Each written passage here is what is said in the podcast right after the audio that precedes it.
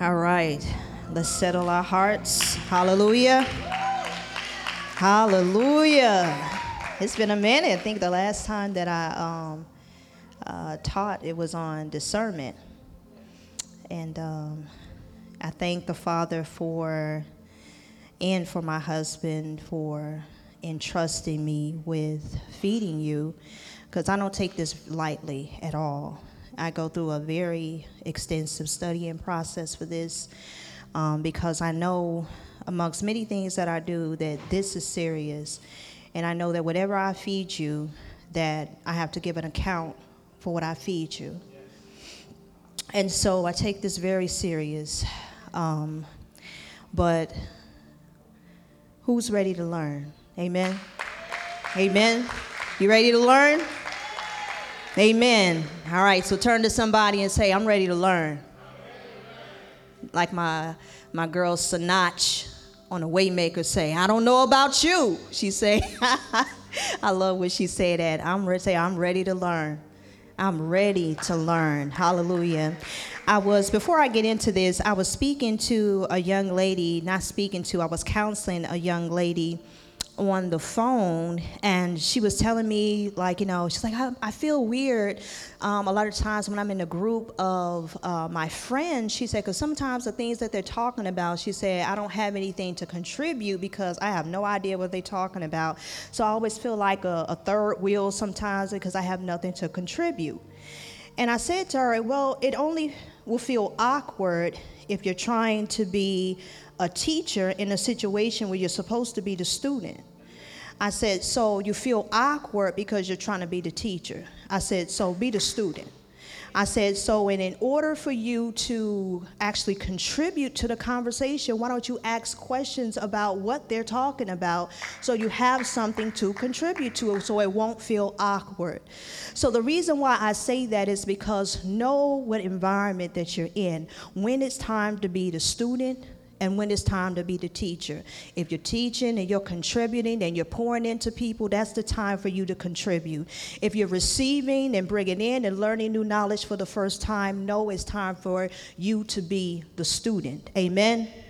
Amen. Because we'll miss things when we don't know how to switch roles. It's almost like I don't even know why I'm going into this. Thank you, Holy Spirit.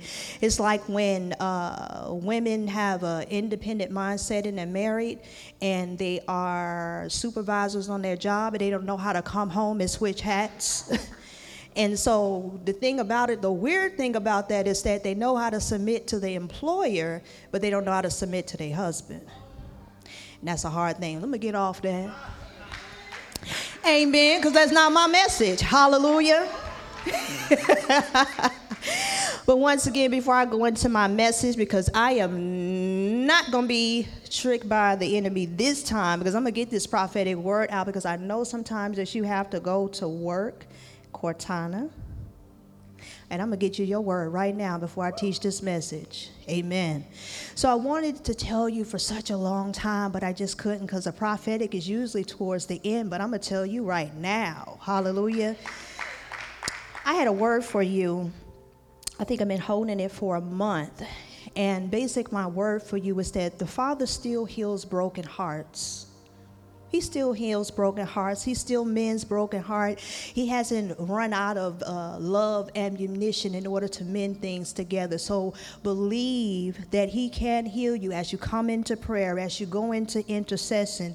You just ask Him, heal the broken parts of me, Abba. Because I see that you've been through some things in regards to relationships, but He is still a mender, okay? He's still a reconciler. He's still drawing all people to Himself. So remember, He is able to heal your broken heart. Amen.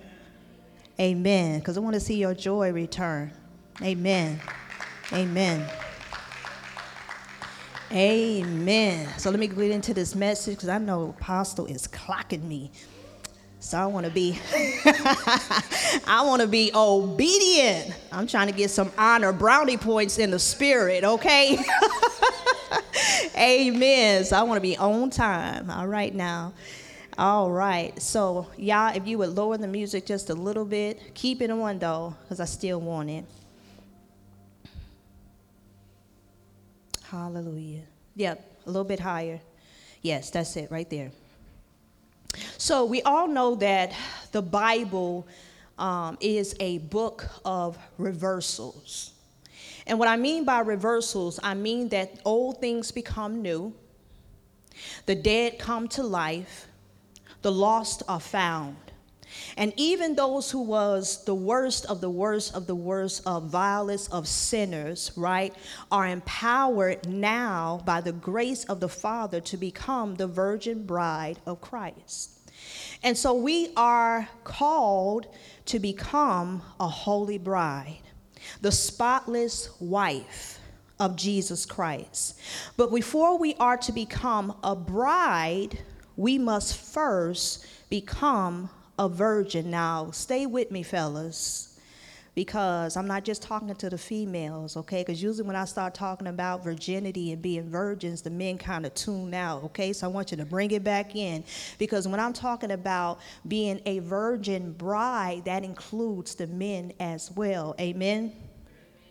So, this series builds upon two things how this series came into place is actually it came from a dream that my son had. And in this dream in the short version of it he said there he saw this man sitting at the computer but he had leprosy. And so he was sitting at this computer and he said that there was some men that was trying to get in and he was like, they was banging on the door. They was trying to get into his apartment, and he was scared. He was like, they're gonna come in. And he was trying to get on this computer. If I can just get on this computer, you know, before they get in and stuff. And so he was just trying to get on this computer, trying to get on this computer. And he finally got on this computer to click on the Divine Generation Church, right? And so as he clicked on it, my son said that the leprosy began to heal as he clicked on one of the messages of Divine Generation Church, and the leprosy began to heal. And he said, and so the people or the demonic forces or whomever that was trying to get in just disappeared. And so, right when he told me that dream, I heard the Father speak to me, and he says, If we just focus on becoming like Christ, everything else would be as though it just disappeared. It won't bother us like it bothers us. And a lot of times we put so much emphasis on Satan. We put so much emphasis on demonic forces. We put so much emphasis on what other people can do for us or do to us that we, we just we miss the fact that our Father is the King of Kings. We miss the fact that our Father not only owns everything in the earth, but he owns all the people in the earth, including demonic forces and all pretty much everything that tries or um, tries to come against us. And so it the series actually comes from that dream. Now, the other part of this series, it actually builds upon the foundation that has already been laid by the apostle of what he just finished teaching, which is deliverance, soul ties, and the church. In that, the word as he was teaching us for uh, the several different lessons that he taught us but he taught us that the word itself delivers. The word itself cleanses us okay?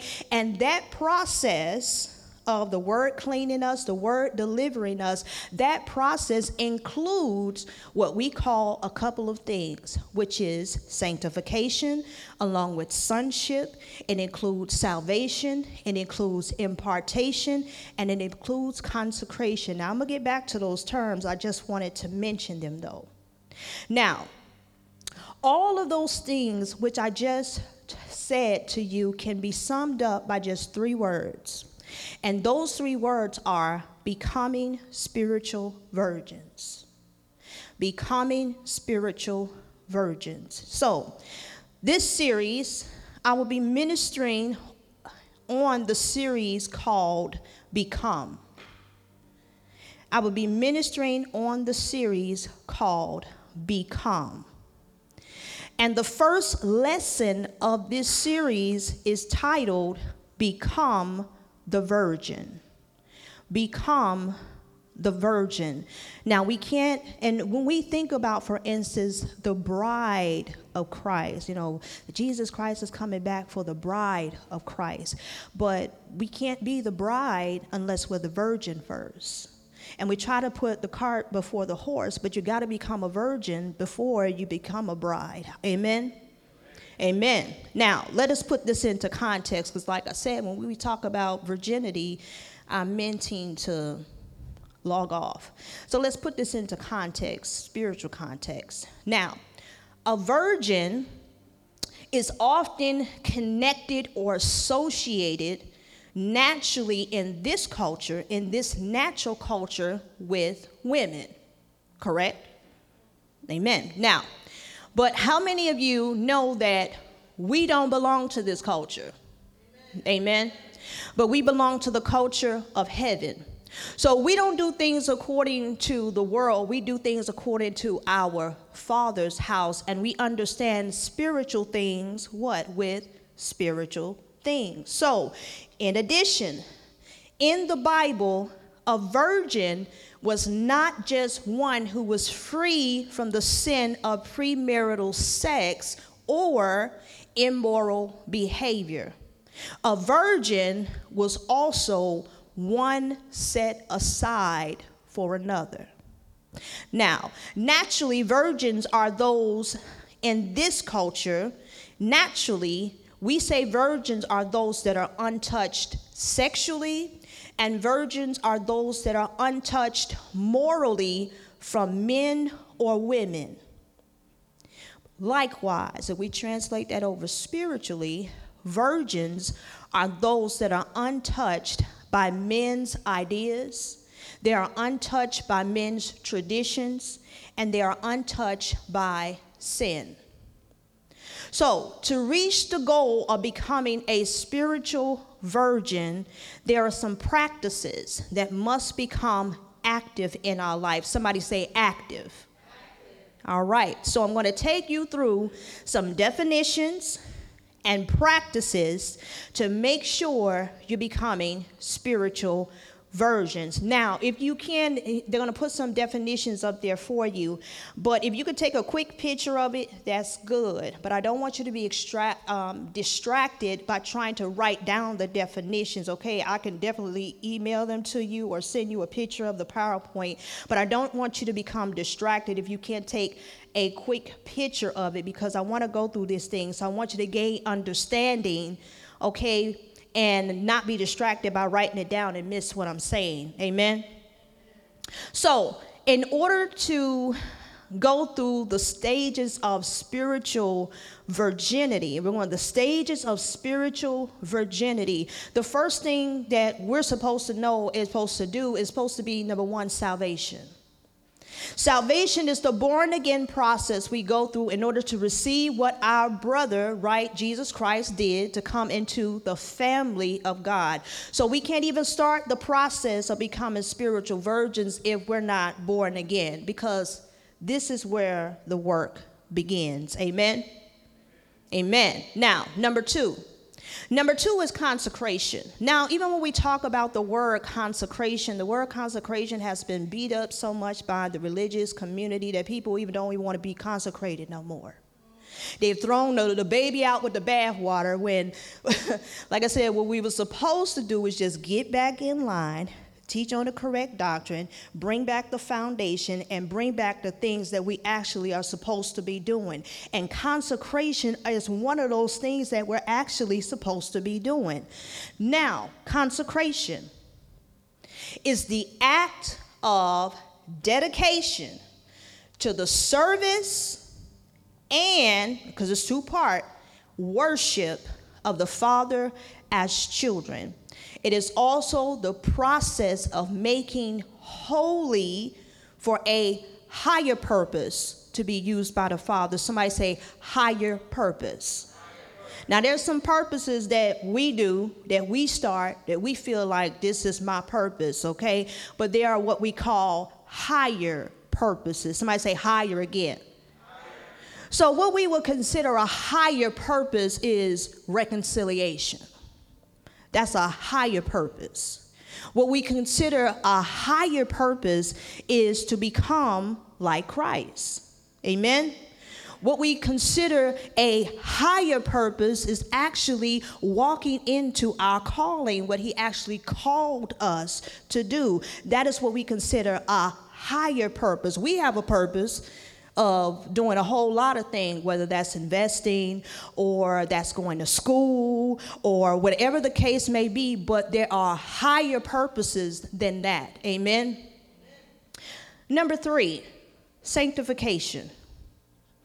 Now, sanctification is the actual journey, it's the process that the Father takes us through, and most people fall off in, but the Father takes us through in order to conform us to the image of Christ.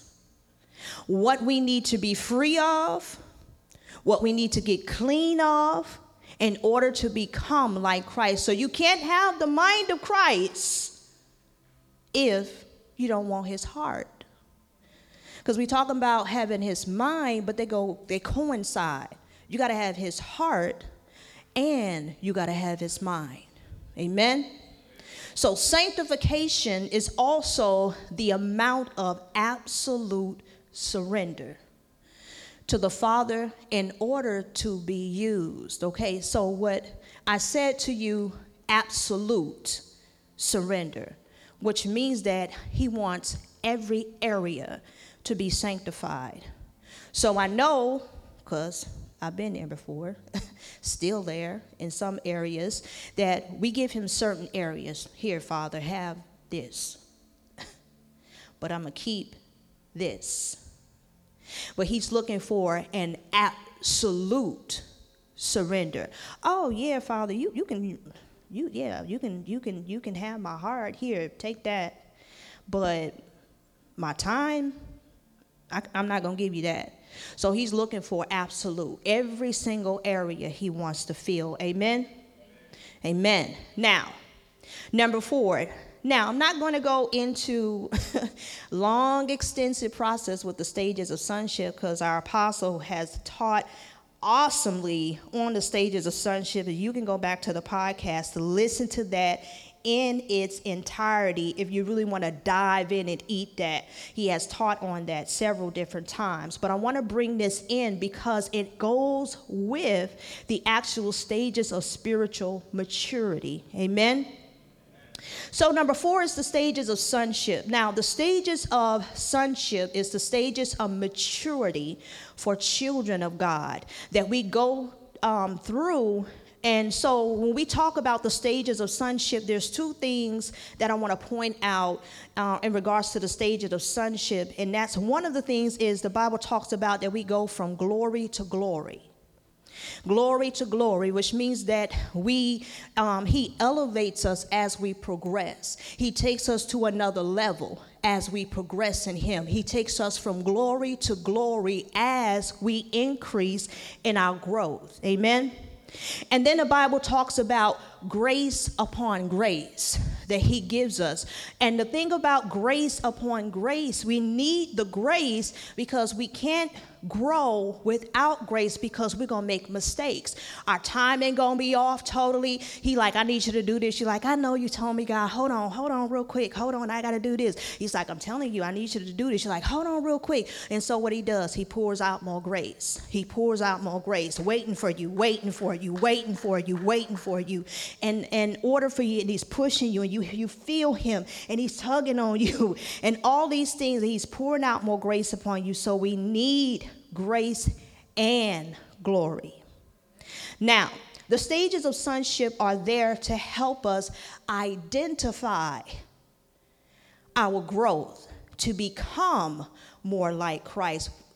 We're saying we're becoming more like Christ, but how do we know we're becoming? How would we even measure amongst, not even amongst ourselves if we were growing? How would you measure? if you were actually the, the, the goal in which you were shooting for, how would you even measure the, that goal that you were actually getting closer to it? So the, the stages of sonship help you identify that I am growing. Amen. Or it could be I am not growing. either or. Now, the one thing I find quite interesting, um, and it kind of is how the Father deals with me as a prophet, but a lot of things that I see in the natural, it automatically translates over for me in the spirit automatically.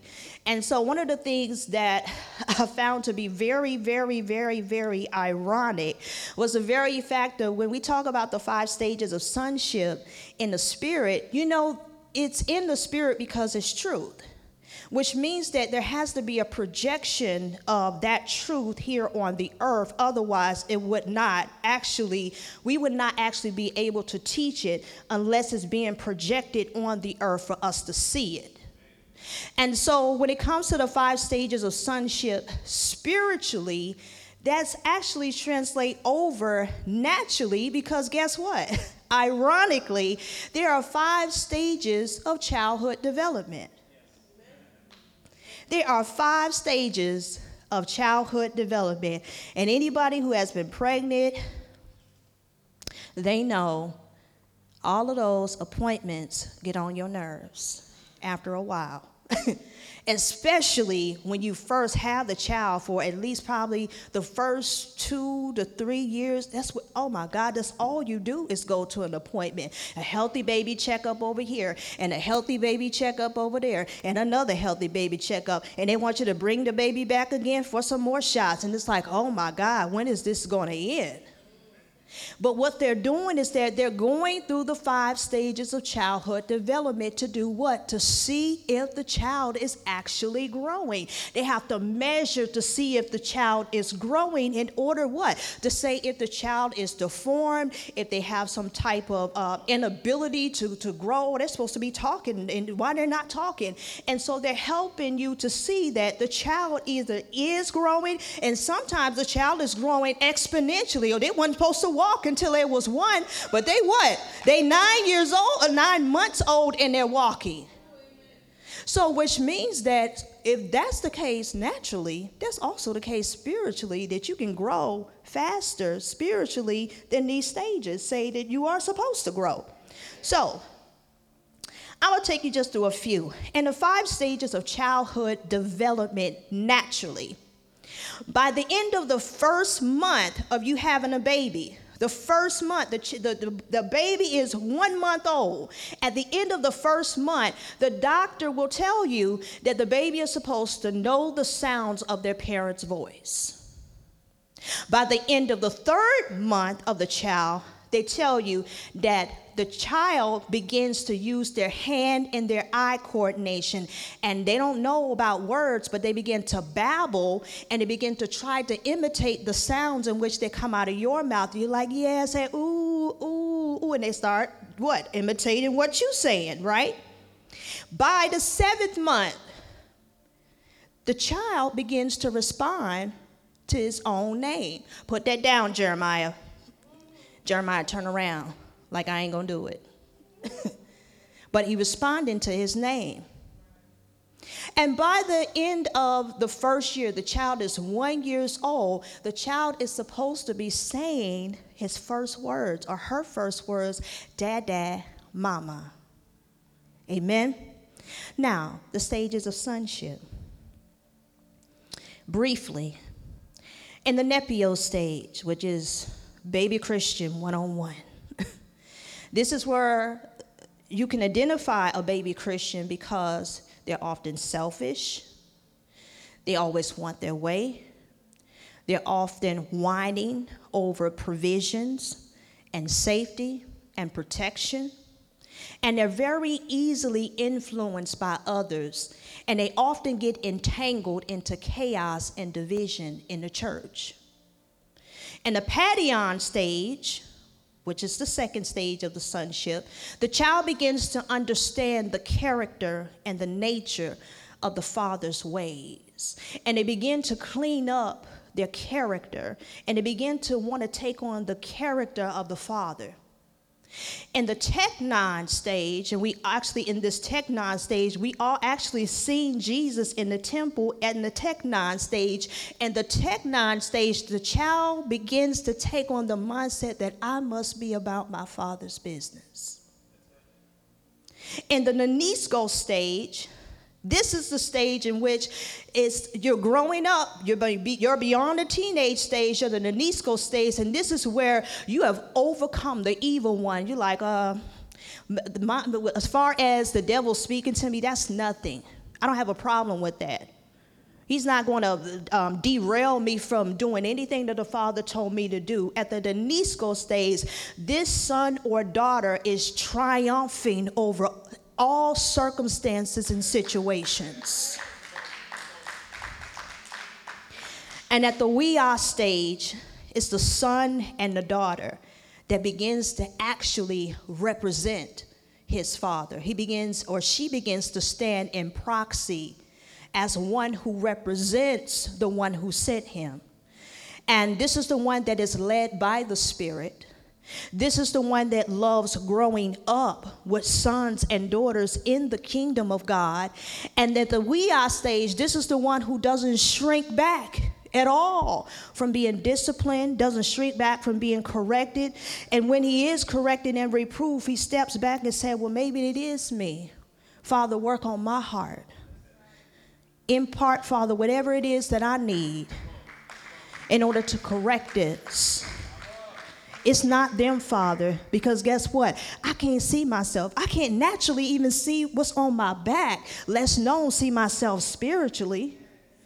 So you take in what others say that you need to work on this. So, the last stage of this spiritual stages of spiritual growth is number five impartation impartation because there are some things that just going to need to be imparted into you in order for you to come the actual spiritual virgin that he requires you to become when he sets you aside to use you. There's some things you just don't have that is just going to need to be imparted into you. So when we talk about impartation we're actually talking about the spiritual virtue imparted into our souls either by abba himself we're going into the secret place. We're praying. We're asking, Father, strengthen me.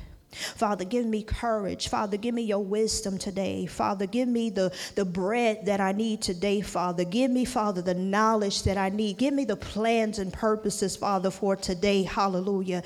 And so it's being imparted into our soul. Heal me, Father. Build me, Father, for wherever you're taking me. Then you're receiving an impartation from Him. So you get impartation that way. And then you could also get impartation by the laying on of hands. We can lay hands on you and impart a spiritual gift to you. We can lay hands on you to heal you. We can lay hands on you to um, um, give you a mantle as well. And then the other word, other way in which you can receive impartation is through prophetic words spoken over you. And that's you can speak prophetic words over yourself and say, I am healed. I am chosen. I am beloved. I am a son. I am a daughter. Hallelujah. Or someone else speaking it over you. You are beloved. You are chosen. You are, hallelujah, what he called you to be. You are a healer. So you can receive impartation that way. Now, like all things in Christianity, the purity of the church does not originate from us. And we have to know that. He told us our righteousness is a filthy rags. We can never get right. We can never just do a whole bunch of work and just get right with Him. And so when we talk about being spiritual virgins, we're talking about the purity of the virtue. And we have to know that virtue does not come from you. You're receiving that virtue. Amen. So it's a purity that's imparted from Christ Himself. Now remember, for all my men and women, though, that, but specifically the men, that Jesus was also a virgin naturally, and he was a spiritual virgin. And we talk about spiritually.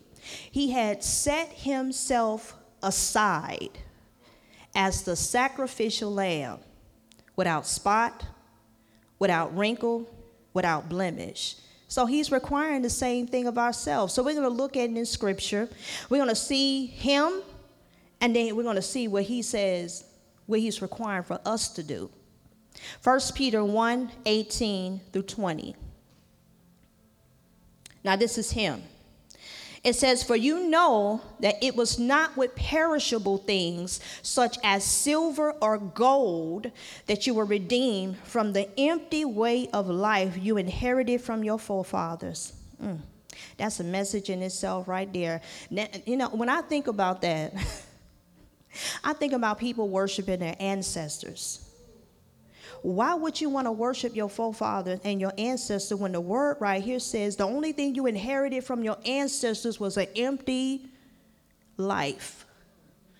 That's all they got for you, an empty life. So why would you want to worship them when that's all they got for you is death, which is an empty life? He says, But the blood of Christ, a lamb without blemish or spot, he was known before the foundations of the world, but was revealed in the last times for your sake. So he would never tell us to do something if he didn't do it himself. He set himself aside. And so now, since he set himself aside and consecrated himself, he's requiring us to do the same thing. Ephesians 5 24 through 27. It says, Now as the church submits to Christ, read that again. Now as the church submits to Christ, so also wives should submit to their husbands in everything. I should have started this on verse 25. I'm just playing with y'all. verse 25. Husbands, love your wives just as Christ loved the church and gave himself up for her to make her what? Holy, cleansing her. We're talking about being spiritual virgins, cleansing her. We're talking about the, the actual wife, the bride. We're cleansing the bride to make her holy, cleansing her by what? What the apostle just preached the washing with the water through the word. This is why we need deliverance through the word of preaching. And he says in verse 27 and to present her to himself as a radiant church without stain or wrinkle or any other blemish, but holy and blameless. So it's with this reverence, with the union with Christ, the marriage ceremony of the Son of God and man. And we're going to look at that in Ephesians 5 31 through 32. Ephesians 5, it should be the next one. 31. I didn't put it there.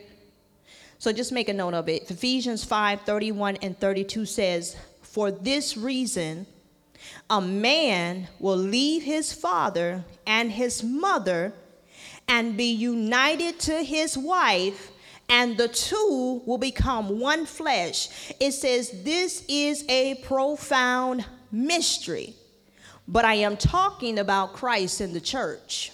Now, the real revelation of this scripture, I don't want you to miss it. The real revelation of this scripture belongs to Christ and the church.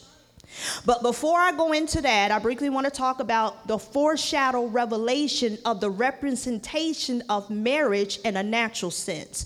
Now, marriage in the earth marriage when people get married married and we see that representation actually in the earth marriage in the earth is a shadow marriage in the earth is a proxy Marriage in the earth is a representation of Jesus Christ and the church as he comes back for his virgin bride. Now, Satan, demonic forces, principalities is against marriage and the family and the holiness of what it represents because the truth behind the mystery of the shadow in which you see when you see someone married or you see a family. He's against what it represents. Christ and the church, two becoming one flesh.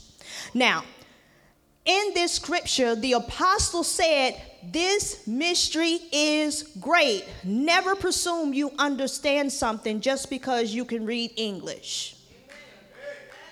He said, This mystery is great, which means that this is not common knowledge. You're not just going to pick this up like that when you read it which means that there is a misunderstanding regarding the topic, and the Spirit will reveal the truth about this spiritual matter. The mystery is that Christ left his provisional privileges as Abba's son, and he clothed himself in flesh. So that through our spiritual rebirth, he might absorb mankind into his nature for the two to become one flesh. Now, Christ, let me get, I was hoping to get um, a married couple. We need some married couples in this piece. I want to, I was hoping to, I need, um, that's okay. Um, I'll just, let me use Ola and Will. Let me use Ola and Will. Now, Will, what is your father's name? Will. it's quite simple.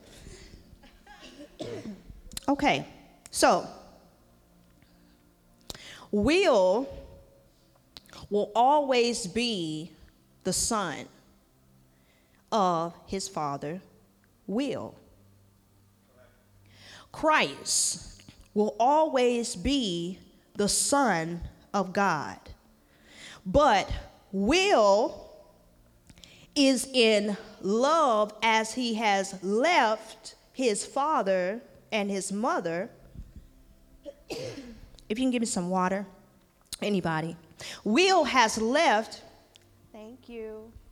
Will has left his father and his mother and he has now cleaved unto Ola, which is his bride. So,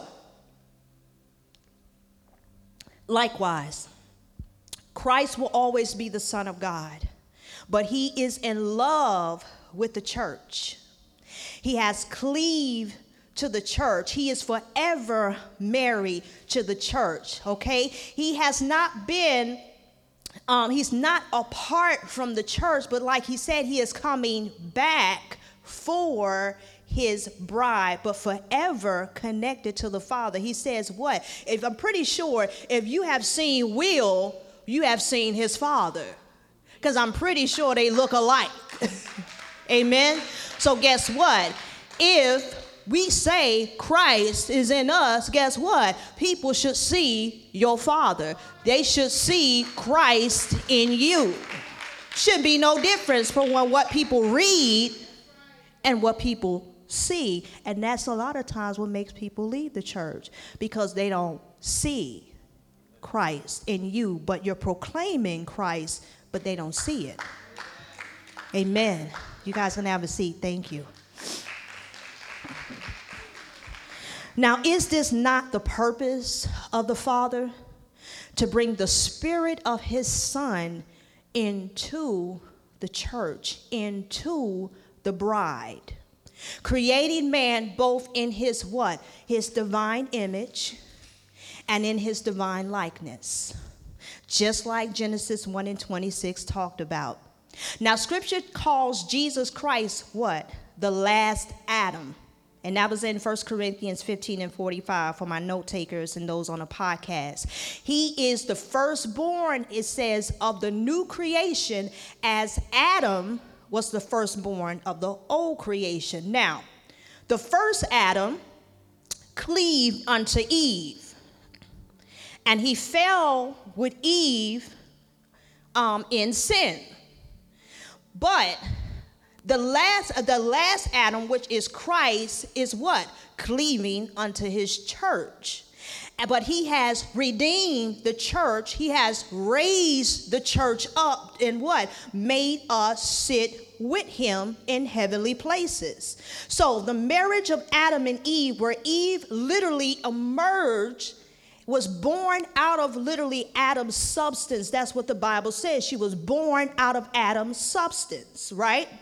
So, if she was born out of Adam's substance, that picture in itself is a prophetic prototype or it's a shadow of the church born out of the actual substance of Christ. That's why the Bible says he was bruised where? Where was he bruised? On his side, the same place where Eve came out of Adam. So Paul tells us that our bodies, our bodies are the physical members of what? Christ. We are not simply metamorphically the body of Christ, but spiritually, we are, as Genesis says, we are bone of his bone. We are flesh of his flesh. Now, Christ himself, we know, is in us. That has been pounded in us, in our minds, in the teaching. We're saying Christ in you, Christ in you, Christ in you, Christ in you, Christ in you, right? But we don't talk a lot about Christ coming forth out of you after he's in you. He don't just want to be in you and live in you. He wants to come out of you. He wants to project out of you after he's cleaned you up as the virgin bride. Then he wants to come out of you. And how do I know that? Because the Bible says it was Christ himself not only was operating in the body of Jesus, but when Jesus died, he did what? He resurrected the body. He came up and out of the body. He projected himself out of a dead situation. So, we must become spiritual, pure, clean virgins. Now, raise your hands in here if you desire for revival to break out in Divine Generation Church. That's pretty much everybody. So we desire for the revival to break out, right? We see all these other places where we say, oh, revival broke out. We want revival to just to break out in here, okay? Right. So Revival, I'm gonna tell you how revival breaks out, and how, I'm gonna tell you how you know when revival is breaking out. Revival comes as Christ prepares for himself a people, as he raises them up in the body of Christ, he begins to do what? Draw all men to himself when the body gets it together when the body of Christ, and when I say body, I'm talking about all of us together create a body. He says each what part of the body supplies each part. Each joint supplies each part. And when every single part in this place, in this body, brings the whole body of Christ together, then revival breaks out because it's not only Christ in your individual bodies, but it's Christ in the whole body. So when Christ comes in the whole body of Christ, it's many crises in individual people. And when that thing comes together, you don't just become a light, you don't just become a candlestick, you become what? The body becomes a city set on a hill in which men can see. And when that happens, revival breaks out because he begins to draw all men to himself. That's how he can add 5,000 to the apostles because they were united. It was them, it wasn't just Paul, it wasn't just Peter, it wasn't just Simon, it wasn't just uh, uh, Barnabas, it wasn't just one person. It was all of them in unity, and it caused revival to break out in the earth. So, our Christ likeness, we have to know, is a door. When we come in here into Divine Generation Church, and we get it together in regards to and, and the crazy part about it that's our theme for the year is us. When we get us together we become a door. We become a prophetic door that swings open. And guess what? Christ once again enters the world. Hebrew 10 and 5 says do i have that? All right 5 says, Therefore, when Christ comes into the world, he says, Sacrifice and offering you did not desire. Now, the Father was fed up with animal sacrifices that could never get the people anywhere. As the apostle tells us in this house, he wanted what? He wanted sons and daughters. He was tired of them bulls and them goats and them doves and all that other people. That couldn't do nothing. It couldn't remove the sin. All actually, all the sins were just converted over into the next year. So you still, you still had to pay for them. You got to come every year, every year, every year the goat, every year, every year a bird, every year. So he was like, "Look, I'm tired of this. I want sons and I want daughters." Let me continue with the scripture. Therefore, when Christ comes into the world, he says, Sacrifice and offering you did not desire. Basically, that wasn't even your plans. It was just something temporary. He says, But what? A body you prepared for me. Now, descriptive of Christ as this is, don't miss the revelation that this verse also is applicable of his presence during revival through sons and daughters that make up the body of Christ. So I want you to secure this thought in your mind. Secure this thought in your mind. When the Spirit of Christ comes into the physical world through this realm, he must enter into a physical body. As it was stated, the people or body, meaning us collectively, we will have been prepared and set apart for him beforehand. I need a couple people to do a demonstration. I like active participation. Let me get Sandley. Let me get Annette. Let me get Janesha. Let me get Pastor Kirby. Let me see if I got enough people. That'd be two. Okay, Sandley right here. Um, Annette, you stand right next to Sandley. Okay, and Janasia, you stand like this with your back to Annette. Yes. Let me get Renee. You stand right next to Janasia and Apostle. Can I have you right here, actually in the front of those two women? And Charles, let me get you right here next to Pastor Kirby. Turn it that way. Yes. Come a little closer to Sandley.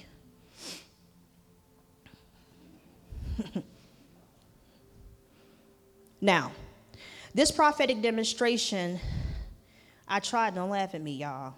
I tried to create a body.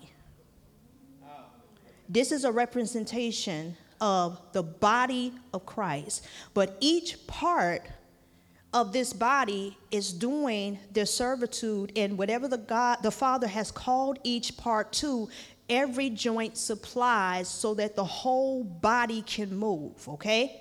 Now, Whew. Apostle, step forward. Keep going, keep going, keep going, stay right there. Now, by himself, by himself, he is not the body of Christ, but he is a part of the body of Christ. But him in himself, he's not the body of Christ. He is a part of the body of Christ. Now, come back, Apostle. Now, Janesha and Renee, uh, hold up your left hand because they're representing the hands. And you hold up your right hand, okay? Now, Charles and Pastor Kirby, Pastor Kirby, step out your one of your yep, and then you step your foot out. There it is. So, so the thing about this is that the father is not step forward, Renee. The father is not just looking to raise up an arm. You step, you step this way, Charles. The Father's not just looking to raise up a leg. Okay? Now, Christ is full. He is full of Christ, right? and they all of them are full of Christ, but we need now, they not only represent Christ individually, but now we need Christ in the whole body because the Bible said that Christ is coming back for a bride, not several brides. And the bride is the church. So the church, the body of Christ, has to be raised up. The whole body has to be raised up. Not the leg be raised up, not the arm be raised up, not, not just the, the, the, the middle part of the, of the stomach just raised up, but the whole body. And that's why we're trying to get unity in the body so that the whole body can get raised up. It'd be nothing for the Father to draw all men to the body. He says he the one who do it. So guess what? If we trying to do it, it's hard. But if we work on not only our individual selves of Christ being formed in us, and our light comes on, and then his light comes on, then Sally light comes on, and Annette light comes on, and Janasia's light comes on, and Apostle light comes on, and Renee light comes on, guess what? Then Christ is actually in the body. The body is raised up, and now they're a city set on a hill but by themselves, they're just salt. By themselves, they're just light. But he's looking for a city. He's trying to set you on a hill. Amen. You guys can sit down.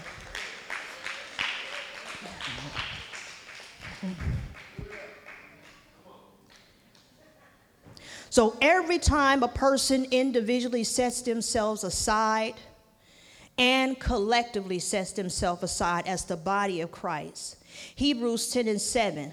Do I have that? We hear Hebrews 10, we should hear Hebrews 10 and 7 repeat itself over and over again as a prophetic declaration. And it says, Then I said, Here I am. It is written about me in the scroll. I have come to do your will, O God.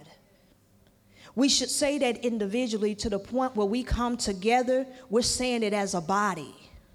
I have come to, it is written about us, Divine Generation Church, in the scrolls. Divine Generation Church is in the books in heaven. It's written about us. We've come to do your will. We don't just come individually to do your will, but we come as a body to do your will. So we must not despise this time of preparation the Father has given us as children in the body of Christ. Our brother Jesus was also the Son of God, but the Bible says in Luke 2 and 52 that what? He kept on increasing in wisdom. He kept increasing in wisdom. So he could not learn the kingdom of God in the rabbinical colleges of his time. He could not, no man taught Jesus Christ the mystery of the miraculous. All of that came from the Father Himself. He didn't go to no rabbinical college to be taught of all of that stuff. He was what? Found in his father's house learning. So even though uh, as a son he was always sinless, always the Bible obedient, we still got to remember Hebrews 5 8 through 9. Bring that up, Alana. Hebrews 5 8 and 9 tells us, Son though he was, he learned obedience from what he suffered.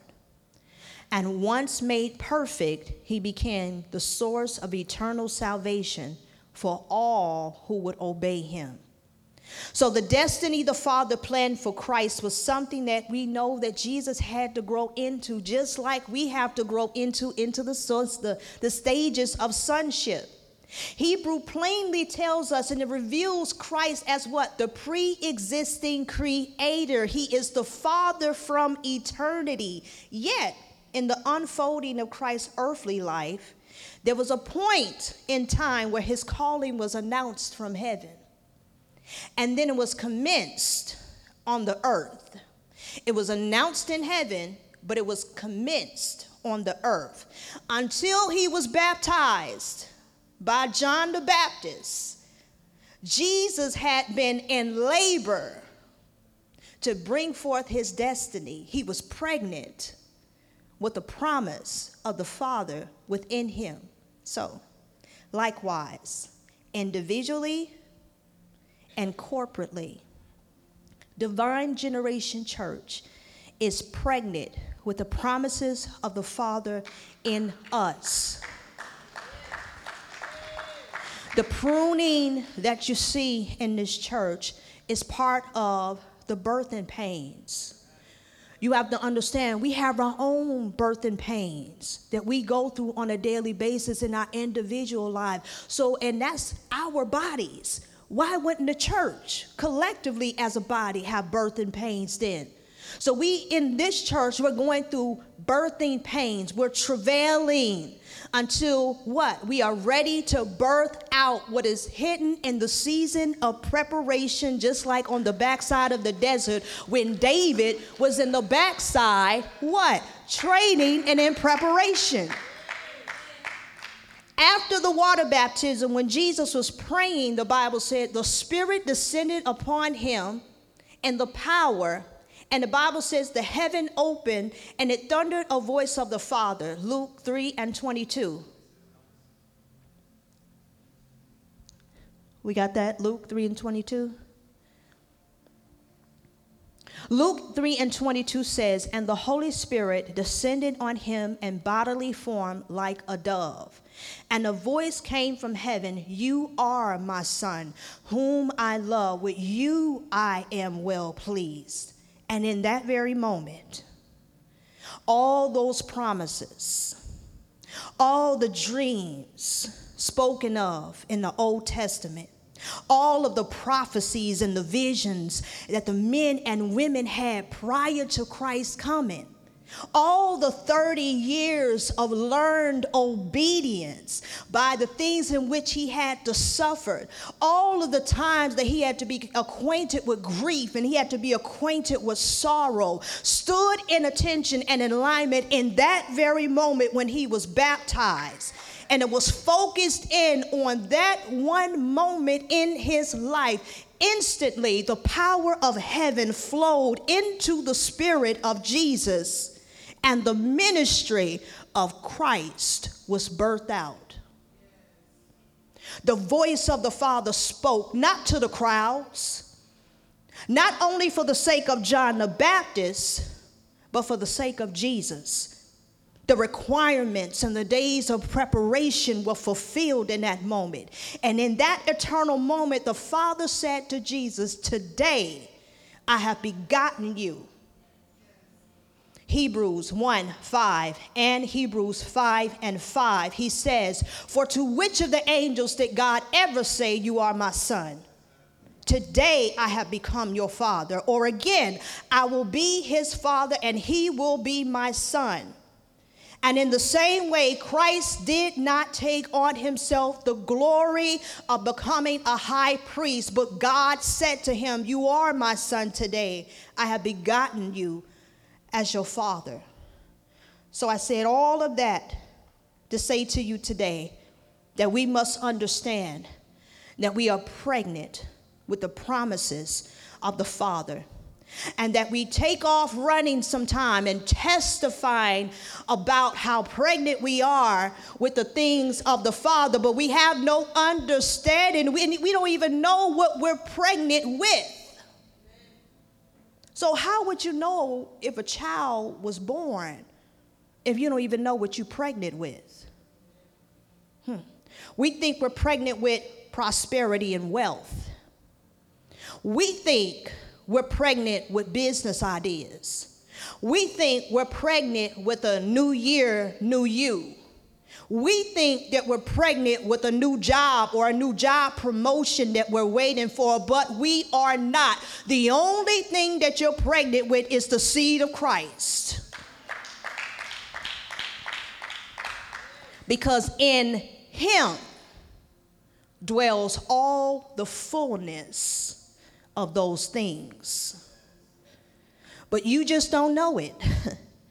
but we can't even get pregnant if we're not yielded to the process of becoming spiritual virgins. You can't even get pregnant if you haven't yielded yourself to the process of becoming a spiritual virgin.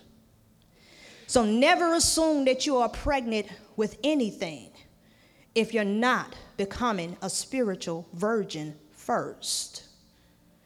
And so you might say, well, where's proof of that, Dr. Hardy, in the Bible? I got you. Now, Mary. the mother of Jesus. She was a prophetic prototype. She was a foreshadow of the church. In another sense, Mary, the mother of Jesus, was also a body the Father had what? Prepared.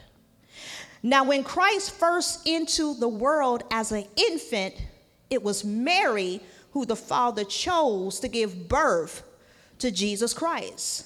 Mary's life was a prophetic symbol in the earth that reflected the qualities that the church must possess in order to walk in the fullness of Christ. She reflected the virgin bride. So she was humbled. She considered herself, the Bible says, as a bondservant of the Lord. She was unwavering in her believing in the words that were spoken to her by the angel. Luke 1 34 through 38. And it says, this is Mary. She says, after the angel spoke to her that she would birth Christ, he says, How will this be? Mary asked the angel, Since I am a virgin. The angel answered, The Holy Spirit will come on you and the power of the Most High will overshadow you. The Holy One to be born will be called the Son of God. Even Elizabeth, your relative, is going to have a child in her old age, and she who was said to be unable to conceive is in her sixth month. For no word from God will ever fail. And she said, I am the Lord's servant. Mary answered, May your word to me be fulfilled. Then the angel left her. So Mary was a virgin when she was approached, untouched by her natural husband. These traits qualified her to be used by the Father in order to carry the seed. So, likewise, our humble state as bondservants, as children, are to prepare for the coming of the birthing out of Christ. Yes, we are chastened by the Father as children as we go through the stages of sonship. Amen. However, the goal for the Father chastening us is not to punish us. He seeks to make us chaste, which means to purify us, to make us spiritual virgins in the body of Christ, as he did with Mary, in order to give birth to the ministry of his son. Even now, in the spiritual womb of the virgin church, the holy purpose of Christ growing in us waiting for us to do what? Just like the groan is what the creation say they're what? Groaning. They're waiting for the manifestations of the Son of God. Likewise, we have to mature as sons and daughter of God so that we can birth out Christ. They're not just waiting for you to grow up, they're waiting for you to birth Christ out. They're not only waiting for you to mature, they're waiting for you to what? You're, you're prevailing, they're prevailing too because they're waiting for Christ to come through you. But we're fighting it all the way. Acts 3 19 through 21. Check my time. It says, Repent then and turn to God so that your sins may be wiped out, that times of refreshing may come from the Lord, and that he may send the Messiah who has been appointed for you, even Jesus.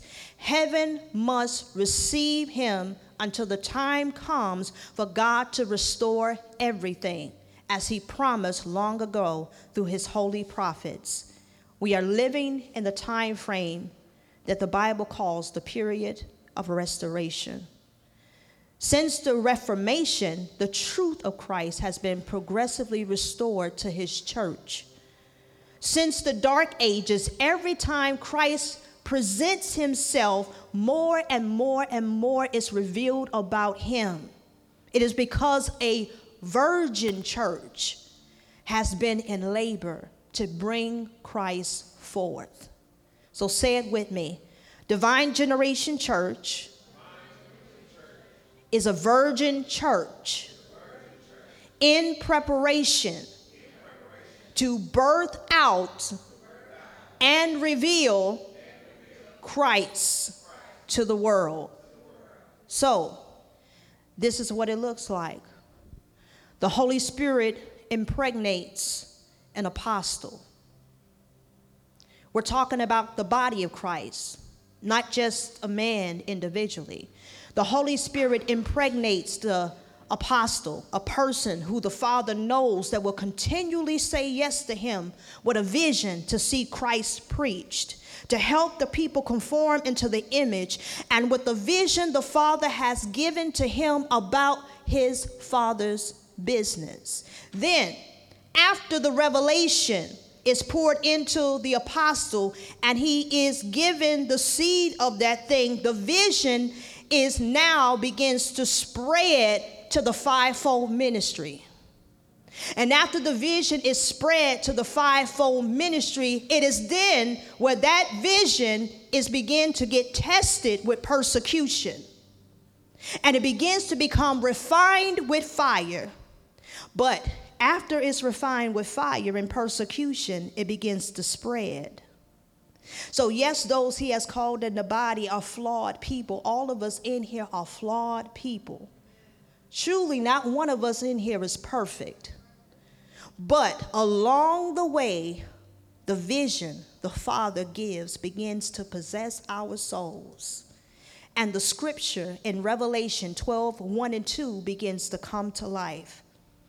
And Revelation 12 1 and 2 says, A great sign appeared in heaven a woman clothed with the sun, with the moon under her feet, and a crown of 12 stars on her head. She was pregnant and cried out in pain as she was about to give birth. So, as the hour nears, this virgin church lays aside what? Her many tasks to focus on her one great commission that through intense prayer and quickening of the Spirit, and groanings, as the Bible says, that's too deep to utter with words. She embraces her appointed destiny until the very voice of Christ is heard in her prayers. And she, meaning us, begins to say, Lo, I have come to do your will, O Father birthed in his spirit and in his power, the church, fused together through love and suffering and persecution. This holy people in here begins to become, as it were, the body the Father has prepared for his Son. And even now, hell trembles and the heavens watch in awe. For I say to you once again, Divine Generation Church is a virgin vessel pregnant with Christ. Before Jesus himself returns, the Bible says that the last virgin church shall become pregnant with the promises of the Father and out of her travailing, the body of Christ shall come forth, raised to the full stature of the head, which is Christ, corporately manifested in holiness, in power, in love. The bride of Christ shall arise clothed in white garments, without spot, without wrinkle, without blemish, bright and clean. During the last and greatest move of the Father, even as great darkness you will witness will cover the earth, even as in the judgment of Egypt, it will be in the darkness that we feel in this world. But yet, in the midst of the darkness, the visible, the powerful glory of the Father shall rise upon the virgin church, and his glory shall be seen amongst us. Did he not say that nations shall be drawn to our light? Did he not say that kings will be brought to the brightness of our rising? Radiant shall we appear, for our hearts shall possess as children what? The beautiful star of the morning. And in holy array, for the womb of the dawn setting, our light shall exalt and begin to break forth. Christ in us, the hope of glory. Amen. Let us pray.